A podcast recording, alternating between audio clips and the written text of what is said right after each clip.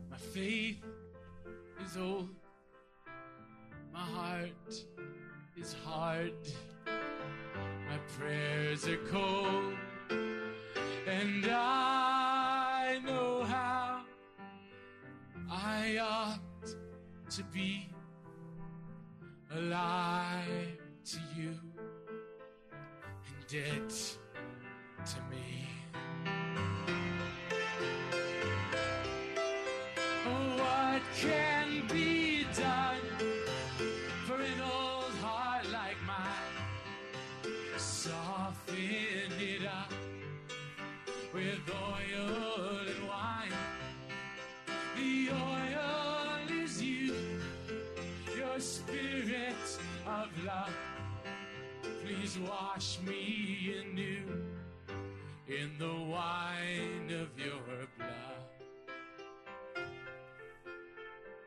Let's sing it together to the Lord. Close your eyes and sing it to Jesus. Unless your heart is not hard and your eyes are not dry and your prayers are not cold and your faith is not old. Otherwise, that just about means all of us, doesn't it?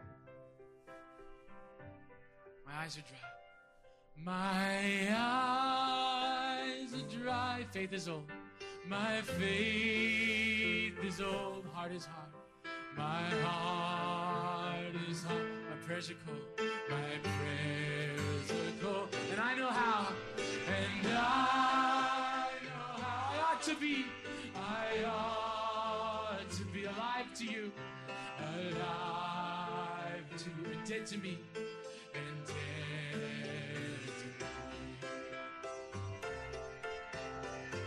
Can be done? What can be? For an old heart like mine? For an old heart, soften it up, soften it. With oil and wine, with oil. And the oil is you, the oil is your spirit of love, your spirit of love. Please wash me anew, please wash me anew. In the wine of your blood,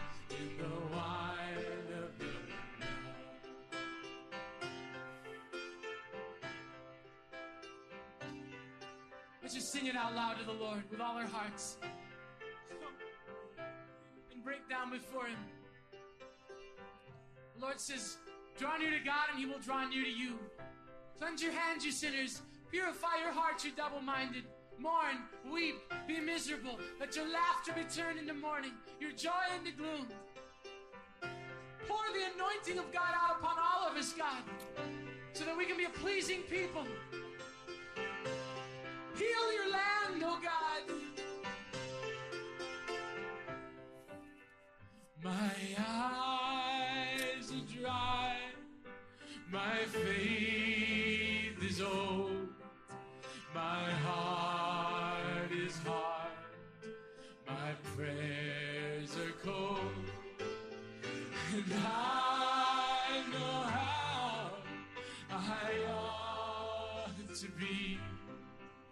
to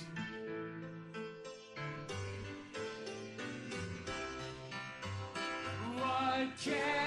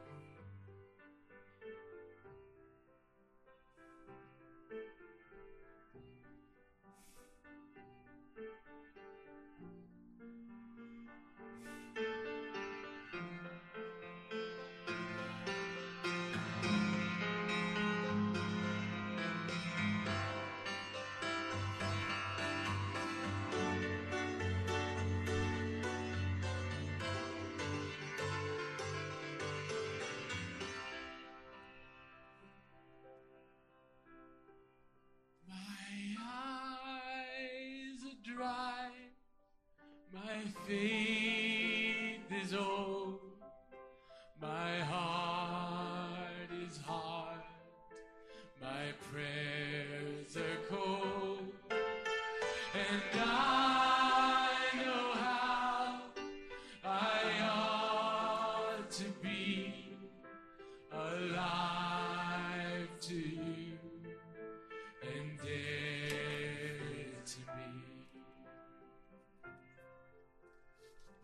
is bowed and every eye is closed.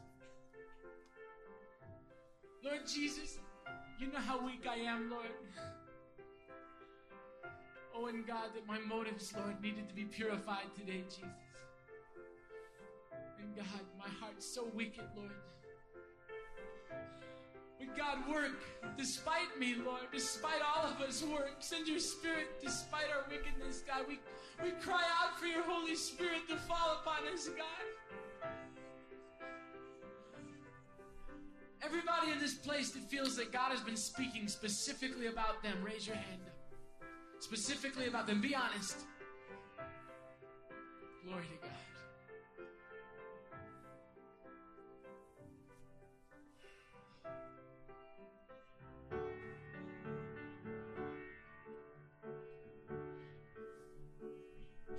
As we sing this next song together, like those people to open the curtains so we have more room down here, please.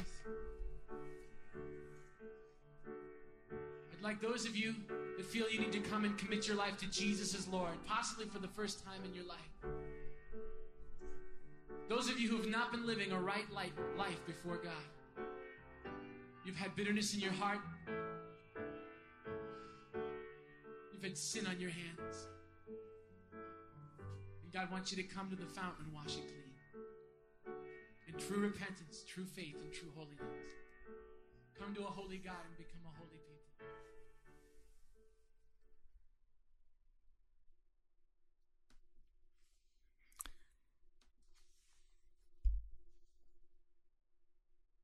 O turn ye.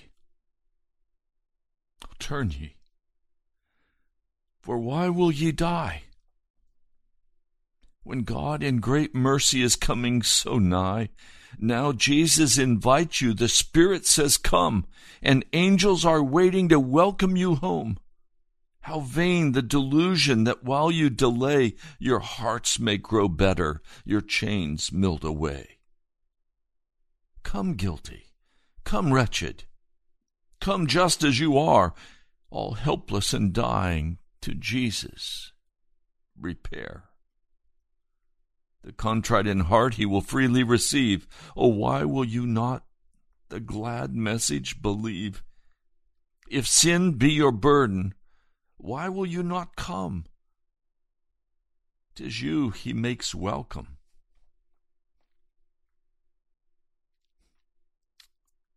He bids you come home. These words were written in the 1700s by Samson Occom, and they were put into a hymn in 1830. They were based on the scripture in Ezekiel, the 18th chapter. Therefore, O house of Israel, I will judge you, each one according to his ways, declares the sovereign Lord. Repent, turn away from all your offenses, then sin will not be your downfall. Rid yourselves of all offenses that you have committed, and get a new heart and a new spirit. Why will you die, O house of Israel? For I take no pleasure in the death of anyone, declares the sovereign Lord. Repent and live. And I would change part of the wording today. Therefore, O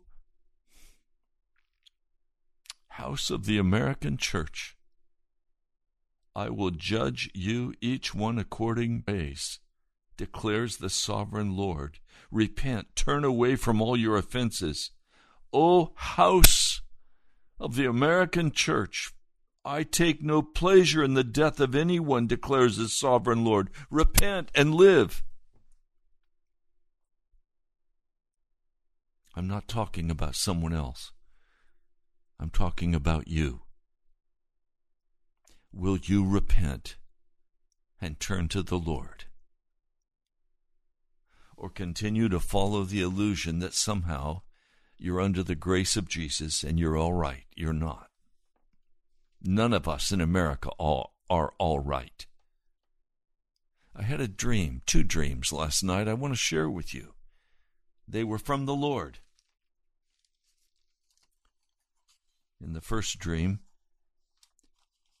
I was driving with my mother and my father, who are now gone to their reward with Jesus.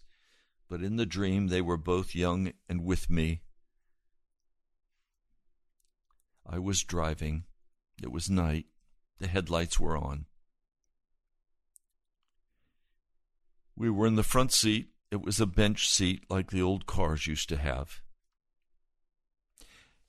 I was driving down a hill,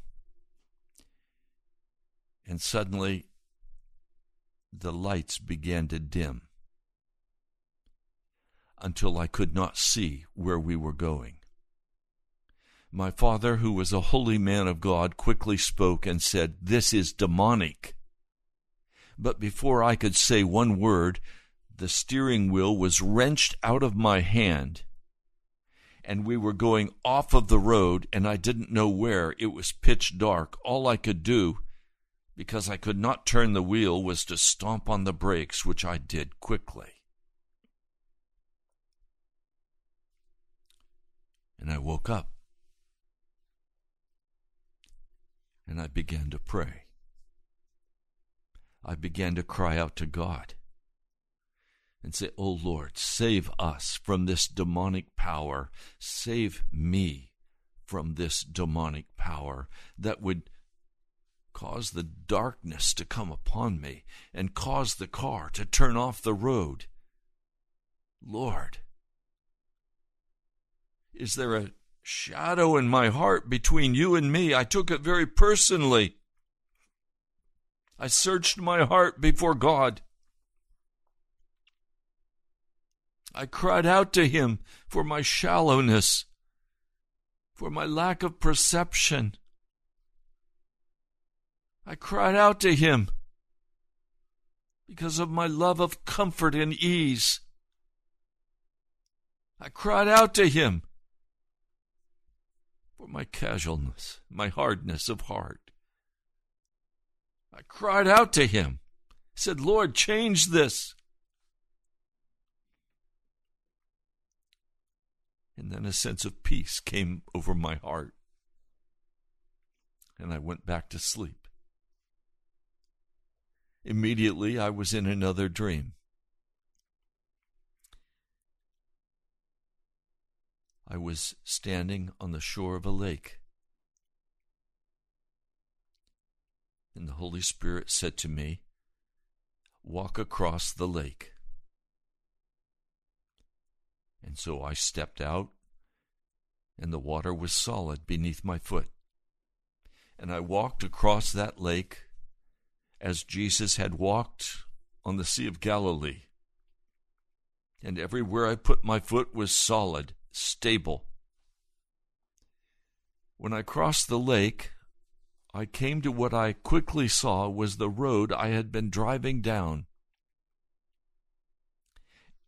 I continued walking, and there I saw the tire marks of the car I'd been driving.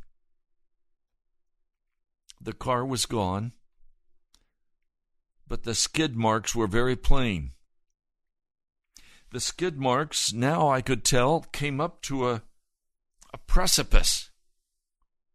As I stood on that precipice, about about 12 inches from where the car had stopped. I looked down, and there was the outlet for the lake, and water was gushing out down this precipice and the rocky slope. And surely, if if we had gone over that in the midnight hour, in the darkness, we would have perished.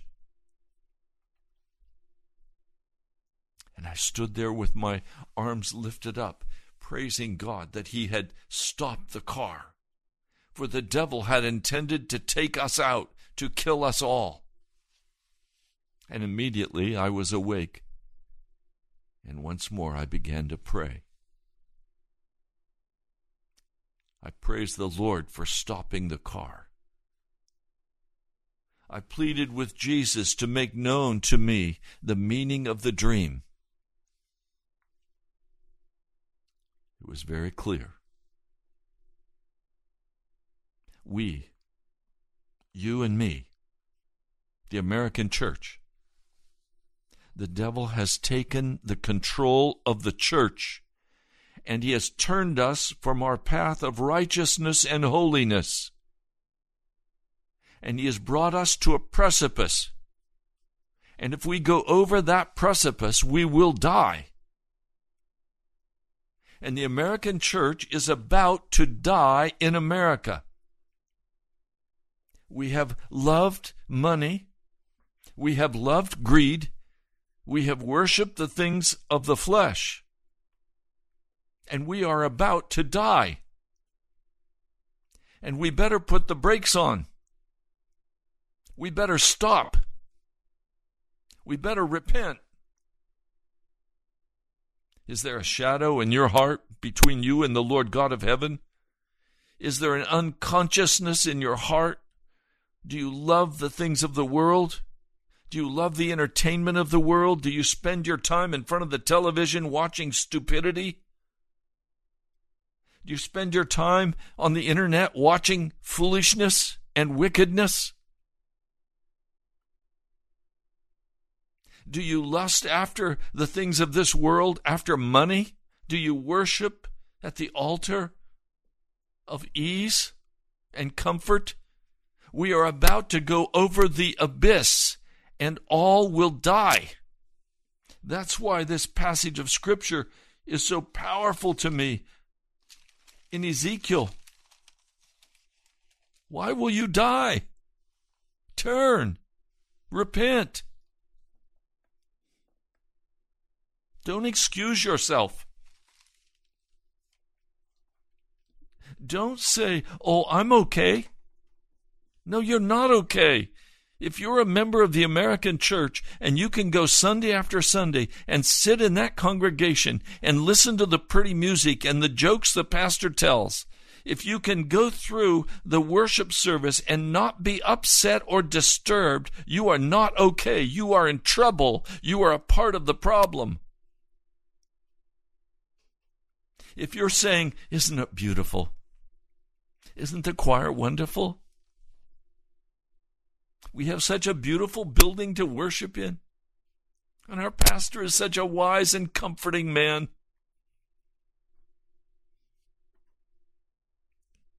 You're the problem. You're the problem.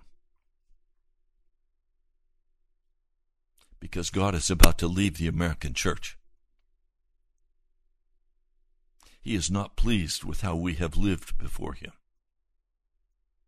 He is not pleased by our love of the world and the flesh and the devil. He's not pleased by our pride, our arrogance. I listened to a man preach, a man I love. So I won't name him. But he's a revivalist. He was speaking to a large congregation in a major city in America. And he kept preaching about the church and describing what the condition is of the church. And you could hear as he would say certain things, the congregation would respond, Amen, yes. And finally he said to them, Does the American church worship at the idol of money? And you could hear the congregation say, Yes. He said again, Does the American church worship at the idol of money? Yes. A third time, Does the American church worship money today? And the great shout went up, Yes. And then he said, Do you worship at the idol of money? There was not a sound. He did not repeat the question three times. You see, it's very popular for us to talk about the American church and the problems we face in the American church that people are leaving in droves, that young people aren't coming. The problem is me. You're the problem too. We're the problem. Who have you won to Jesus this year? Have you prayed through and gotten the Pentecost baptism of the Holy Spirit? Or are you saying, Oh, I'm doing great? God is with me. I'm blessed with the best. Or the foolish saying, God is good. And I'm supposed to say, Yes, all the time. Are you kidding me? God is a judge and he's at the door of the American church, and we're about to go over the precipice. Do you see what's happening in America? Do you see the riots? Do you see the burnings? Do you see the economy? Do you see the the virus? Do you understand God's judgment is on America? And it's going to get much, much worse. And my question how bad does it have to get before you will stop and begin to truly ask the Holy Spirit to reveal the sin of your life? Let's not talk about somebody else. Let's not talk about the church. We are the church.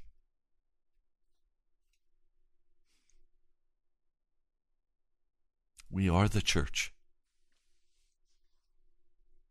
So you can go on with your life and you can have your income and you can do wonderful things for other people and you can you can do this and that and you can talk about how bad things are. But will you get honest about your own heart? Will you confess your sin? Will you leave it? Will you turn from your sin? Why will you die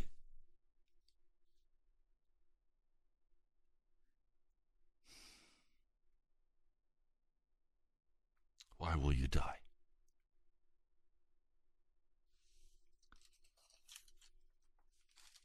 The story is in the fifth chapter of the book of Daniel.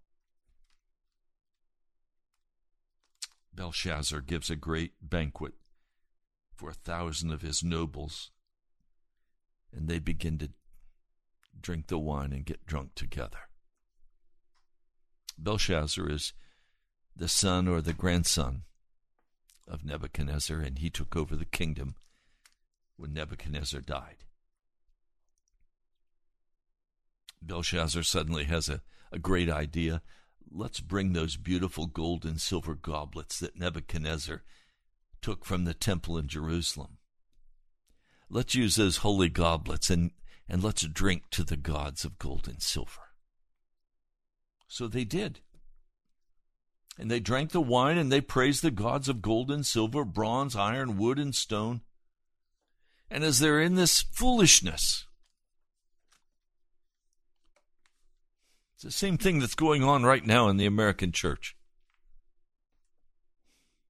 And we can sit Sunday after Sunday in the sanctuary listening to the pleasing flow of words that come over us that tell us we're loved unconditionally, we're covered by grace, we're saved, we're on our way to heaven, and it's a lie. No, we're not. We're about to die. Judgment has come to America. And how bad does that judgment have to get before the before you'll turn and say, "Lord, what's going on in my life?" I can't make my mortgage. I can't cover my car cost. Lord, what are we going to do? How bad does it have to get? How sick do you have to get? Do you have to get the virus and begin to actually feel like you're going to die? Is there anything God can do to break up your stony heart?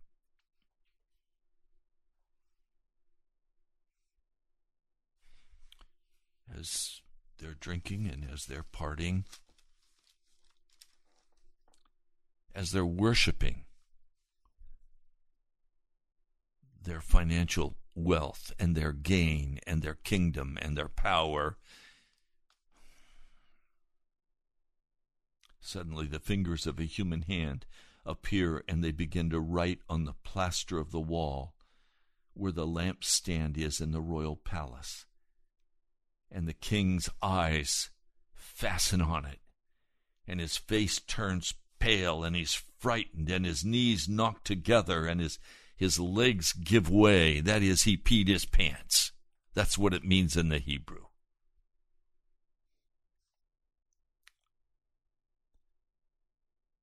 The words don't disappear when the hand leaves. The king immediately calls for the enchanters and the astrologers and the diviners, the wise men of Babylon.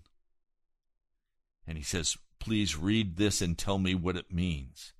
And I will put a gold chain around the neck of anyone who can, and I'll dress them in purple, and he'll be the thir- third highest ruler in the kingdom. Perhaps Nebuchadnezzar's still alive, but he's too sick to rule, and so his son or grandson rules. I don't know. But he's saying, whoever it is is going to be next to me. They could not tell him what it meant. They couldn't read it. At this, the king becomes even more terrified. His face grows even more pale.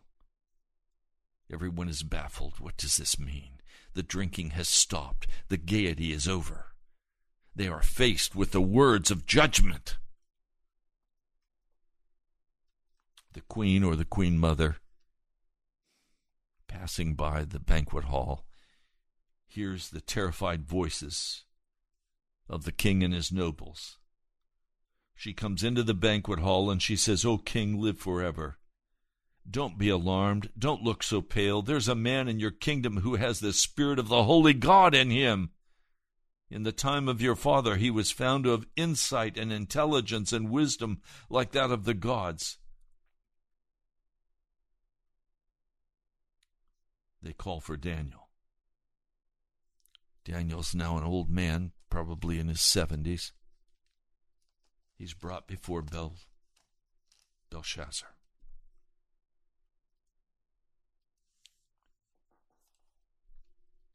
He has offered the gold chain, the wealth, third place in the kingdom, dressed in royal purple. Daniel's response is very interesting. He says, You may keep your gifts for yourself. You may give your rewards to someone else. Nevertheless, I will read the writing for the king and tell him what it means. And then he begins to tell the story that Belshazzar knows very well about his father Nebuchadnezzar. The scripture says, When his heart became arrogant and hardened with pride, he was deposed from his royal throne and stripped of his glory. He was driven away from people and given the mind of an animal. He lived with the wild donkeys and ate grass like cattle, and his body was drenched with the dew of heaven until he acknowledged that the Most High God is sovereign over the kingdoms of men and sets over them anyone he wishes.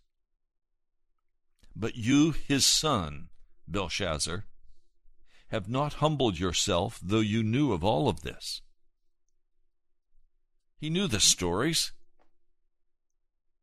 He knew exactly what had happened to Nebuchadnezzar, but he had not humbled his heart. Instead, you have set yourself up against the Lord of heaven. You have the goblets from his temple brought to you, and you and your nobles and your wives and your concubines drank wine from them. You praised the gods of silver and gold, bronze, iron, wood, and stone, which cannot see or hear or understand, but you did not honor the God who holds in his hand your life and all of your ways. I want to read that from another translation.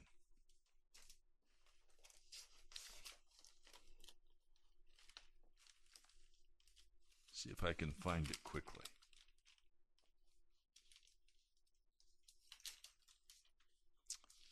Okay, here we have it. To me, this is a much more powerful, powerful translation. Let me share it with you. But you have not glorified the God who holds your life breath in his hand and who controls the whole course of your life. Therefore, he sent the hand, and this writing was inscribed. Daniel is saying, Look, the God of heaven controls your breath, the breath of your life. And if he decides that your cup of iniquity is full, if he decides that you are filled with pride and arrogance before him, and he can do nothing to break that, no matter what he says and no matter what he does. And we have the stories of Scripture to tell us who he is just as Belshazzar had the story of his grandpa or his father to tell him about this God of heaven.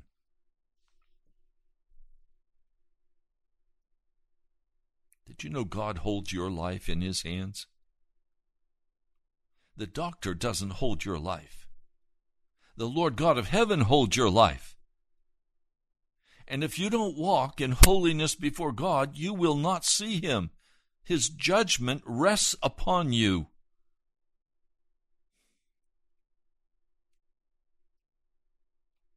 This is what the words mean. Many, many tickle you farson. God has numbered the days of your reign and brought it to an end. The word literally means numbered, measured, counted, finished death. God has looked at your life and made a determination that your life is over because you have refused to repent and humble your heart. He's speaking that to the American church. We are right at the precipice. We are about to go over the precipice the American church is either going to have to repent and get right with God or it's going to be swept away. Already, countless numbers of young people and adults have left the Christian church. I can remember when we thought it was great that 50 or 60 percent of of all the population attended church every Sunday or every Saturday. Do you know what that is now? About 10%. And the young people are gone as soon as mom and dad don't force them to go. They are history. They scorn what happens in the church. They see it as failed entertainment, as foolishness. There's no conviction of sin. They see what the pastor does, they see the game.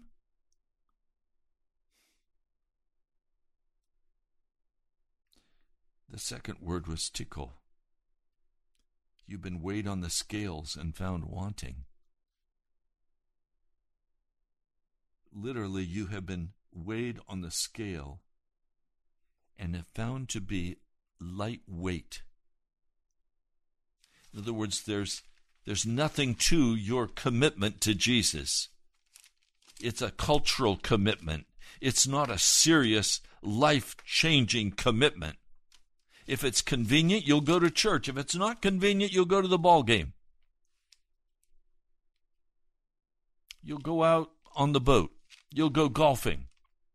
You're not serious about Jesus and you're not serious about the church. So why should the world be serious about the church? And why should your kids be serious about the church? They know what the preacher's going to say before he even says it. They know what his prayer is going to be before he even prays it. They know the slobber, the sentimental slobber that they're going to have to endure. Oh, you're loved unconditionally. the grace of God covers you. No, it doesn't. The grace of God does not cover you, not in your sin. The grace of God teaches you to say no to ungodliness. It doesn't cover you up. When Jesus looks at you, he sees you. And if you have not repented, you will be sent to hell. You're a lightweight. That's what Daniel's saying to this king. He's saying, You're a lightweight. That's what the word written on the wall means. Weighed, found to be a lightweight. Judgment is pronounced against you. The final word divided, sent to hell. Divided, sent to hell. So, this is the message that this man, Belshazzar, receives from the prophet Daniel. Your days are numbered and counted and finished, and now you're going to die. You have been weighed in the balance, and you have been found to be a lightweight. Your kingdom is divided, and you are sent to hell. Boy, do you want those words to be spoken by Jesus against you? Against your life? Are you a lightweight? Do you spend time reading the scriptures and praying? Jesus said, Could you not even pray an hour? Could you not watch with me even an hour? You think that getting up in the morning and reading a few verses, or getting up in the morning and reading some pre chewed piece of sentimental, you think that's enough?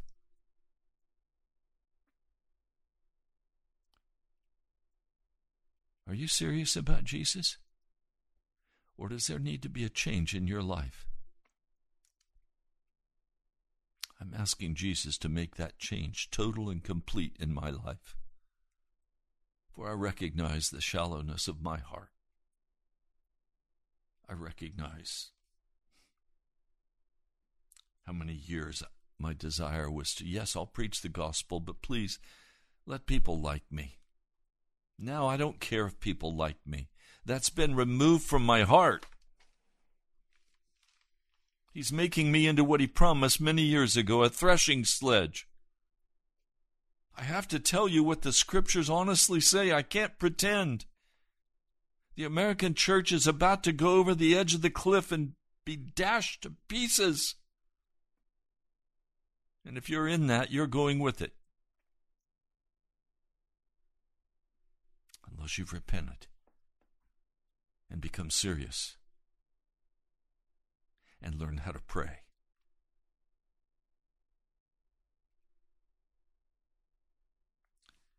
What he doesn't realize, Belshazzar, is that even while this banquet is going on,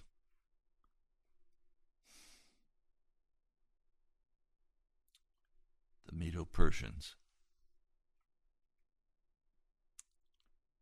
have dammed up the river that flows through the middle of Babylon.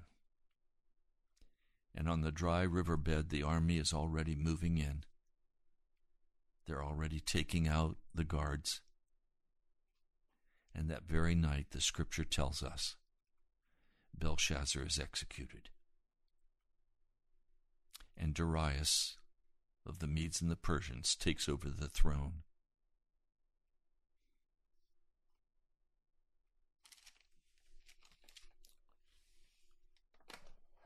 we find in the book of Joel a catastrophic crisis has come upon Israel. It's fourfold. One, a plague of locusts has swept in and is eating all the greenery. Secondly, there is an invading army from the north that is coming in and beginning to invade Israel. Third, there is drought, and with the drought comes fire. Number four, people have begun to die of starvation and famine. These are the judgments that God has brought against Israel. He is now bringing those same judgments against America. And the only thing that stands between America and God's judgments is the American church. And we are folding like a house of cards.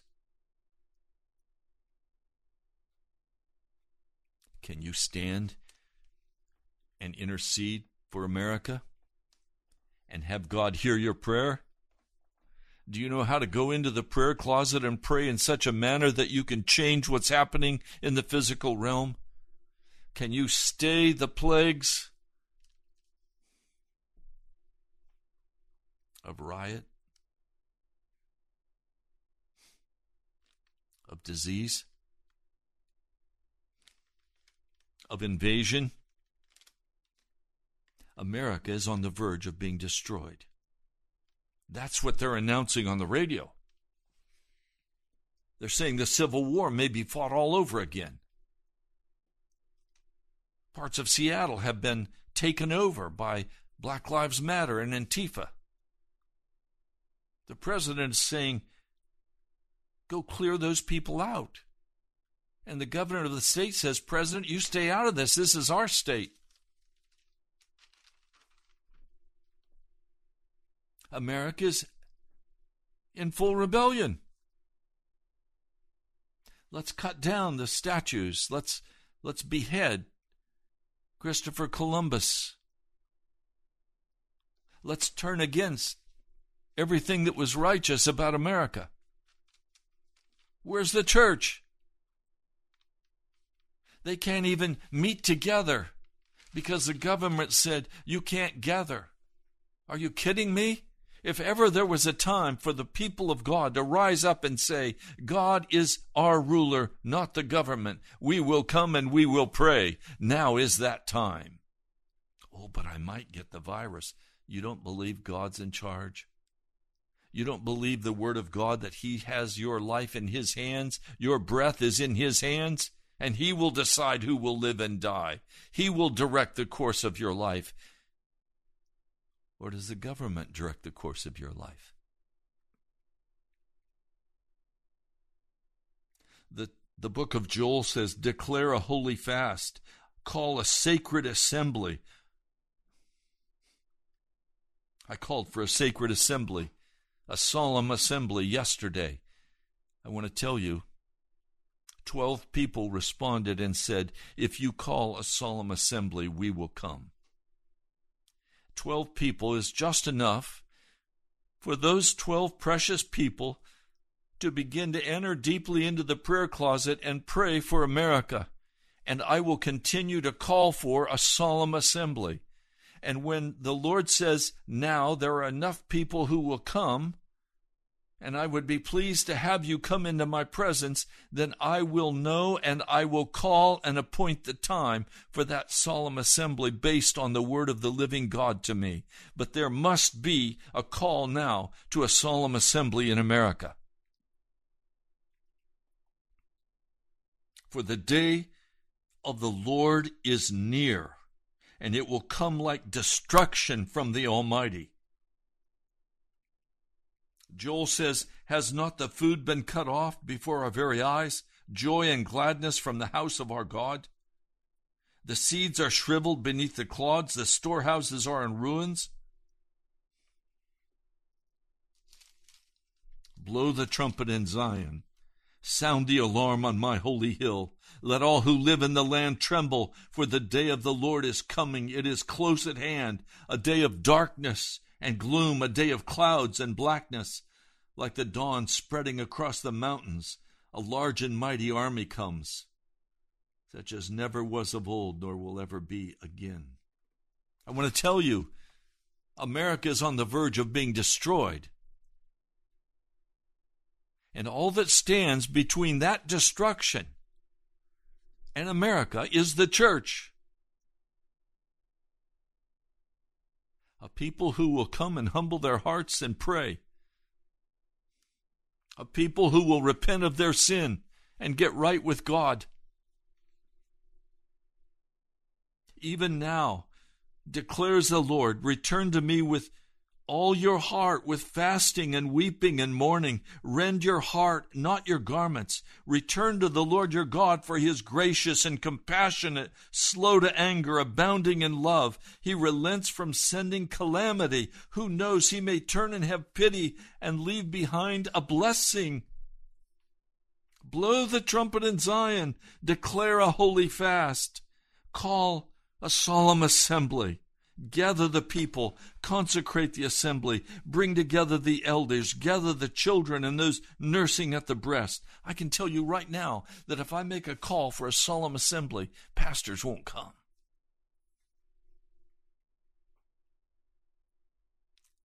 Too busy building their kingdoms. There's going to have to be a change in America. What's going to have to happen. Joel, the second chapter. I will pour out my spirit on all people. Your sons and your daughters will prophesy. Your old men will dream dreams. Your young men will see visions. Even on my servants, both men and women, I will pour out my spirit in those days. I will show wonders in the heavens and on the earth, blood and fire and billows of smoke. The sun will be turned to darkness, the moon to blood before the coming of the great and dreadful day of the Lord. And everyone who calls on the name of the Lord will be saved.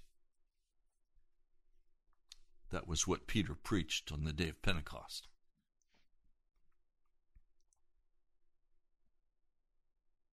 We're going to have to get right with Jesus.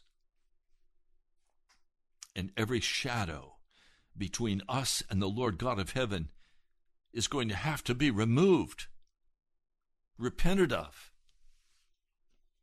Our casualness, our love of the entertainment, our love of the football and the, the baseball and, and all the professional entertainments, the movies.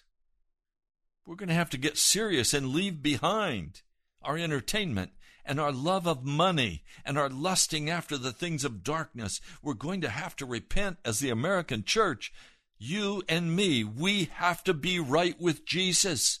If we're not right with Jesus, we will not stand in the gap between America and a holy and mighty God who is prepared to pour out incredible judgments upon this land. This land will be destroyed if the church does not rise up and fulfill its function, and we cannot rise up when we're filled with sin and lust and darkness.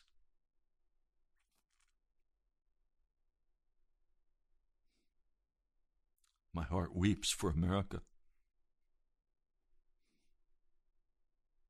My heart weeps for the church. My heart weeps because of my own shallowness and my own slowness of heart.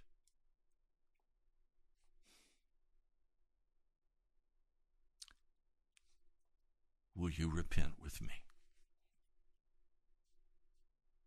Will you pray for the atmosphere in America to change? That we could call for a solemn assembly and people would rush to come into the presence of God. Are you willing to leave behind your worldly church? Are you willing to get right with Jesus no matter what that cost is to you? It's time for revival in America. But it has to begin with me and with you.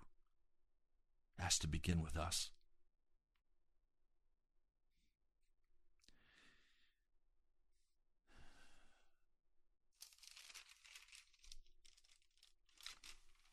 Started this broadcast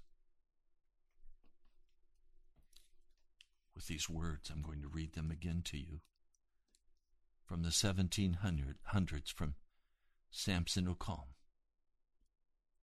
He wrote, O turn ye, O turn ye, for why will you die? When God in great mercy is coming so nigh, Now Jesus invites you. The Spirit says, Come, and angels are waiting to welcome you home. How vain the delusion that while you delay, your hearts may grow better, your chains melt away. Come guilty, come wretched, come just as you are, helpless and dying, to Jesus to repair. The contrite in heart he will freely receive. Well, why will you not be glad and believe? If sin be your burden, why will you not come? Tis you he makes welcome. He bids you come home. Please send this message to family and friends. Please make it go viral on the internet. Post it on your on your social media networks. It's time for us, for you and for me, to repent.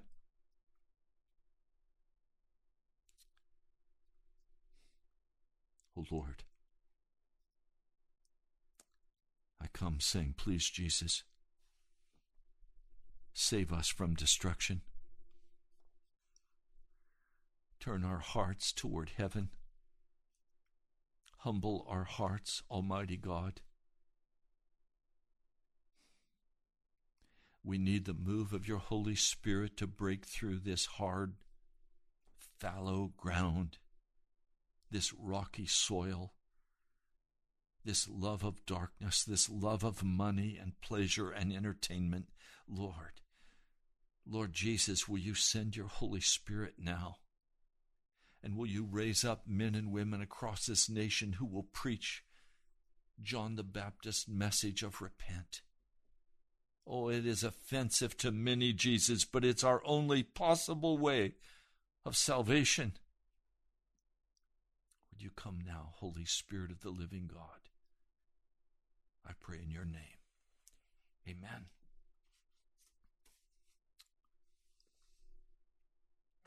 You've been listening to Pastor Ray Greenley from the National Prayer Chapel. Would you write to me at National Prayer Chapel, Post Office Box 2346, Woodbridge, Virginia 22195.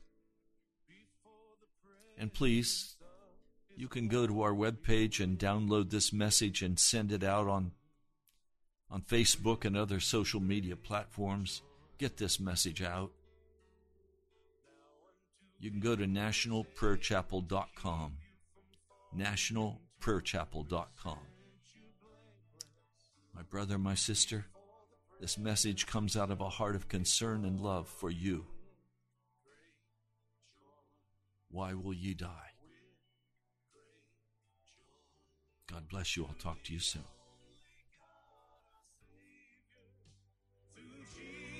Christ,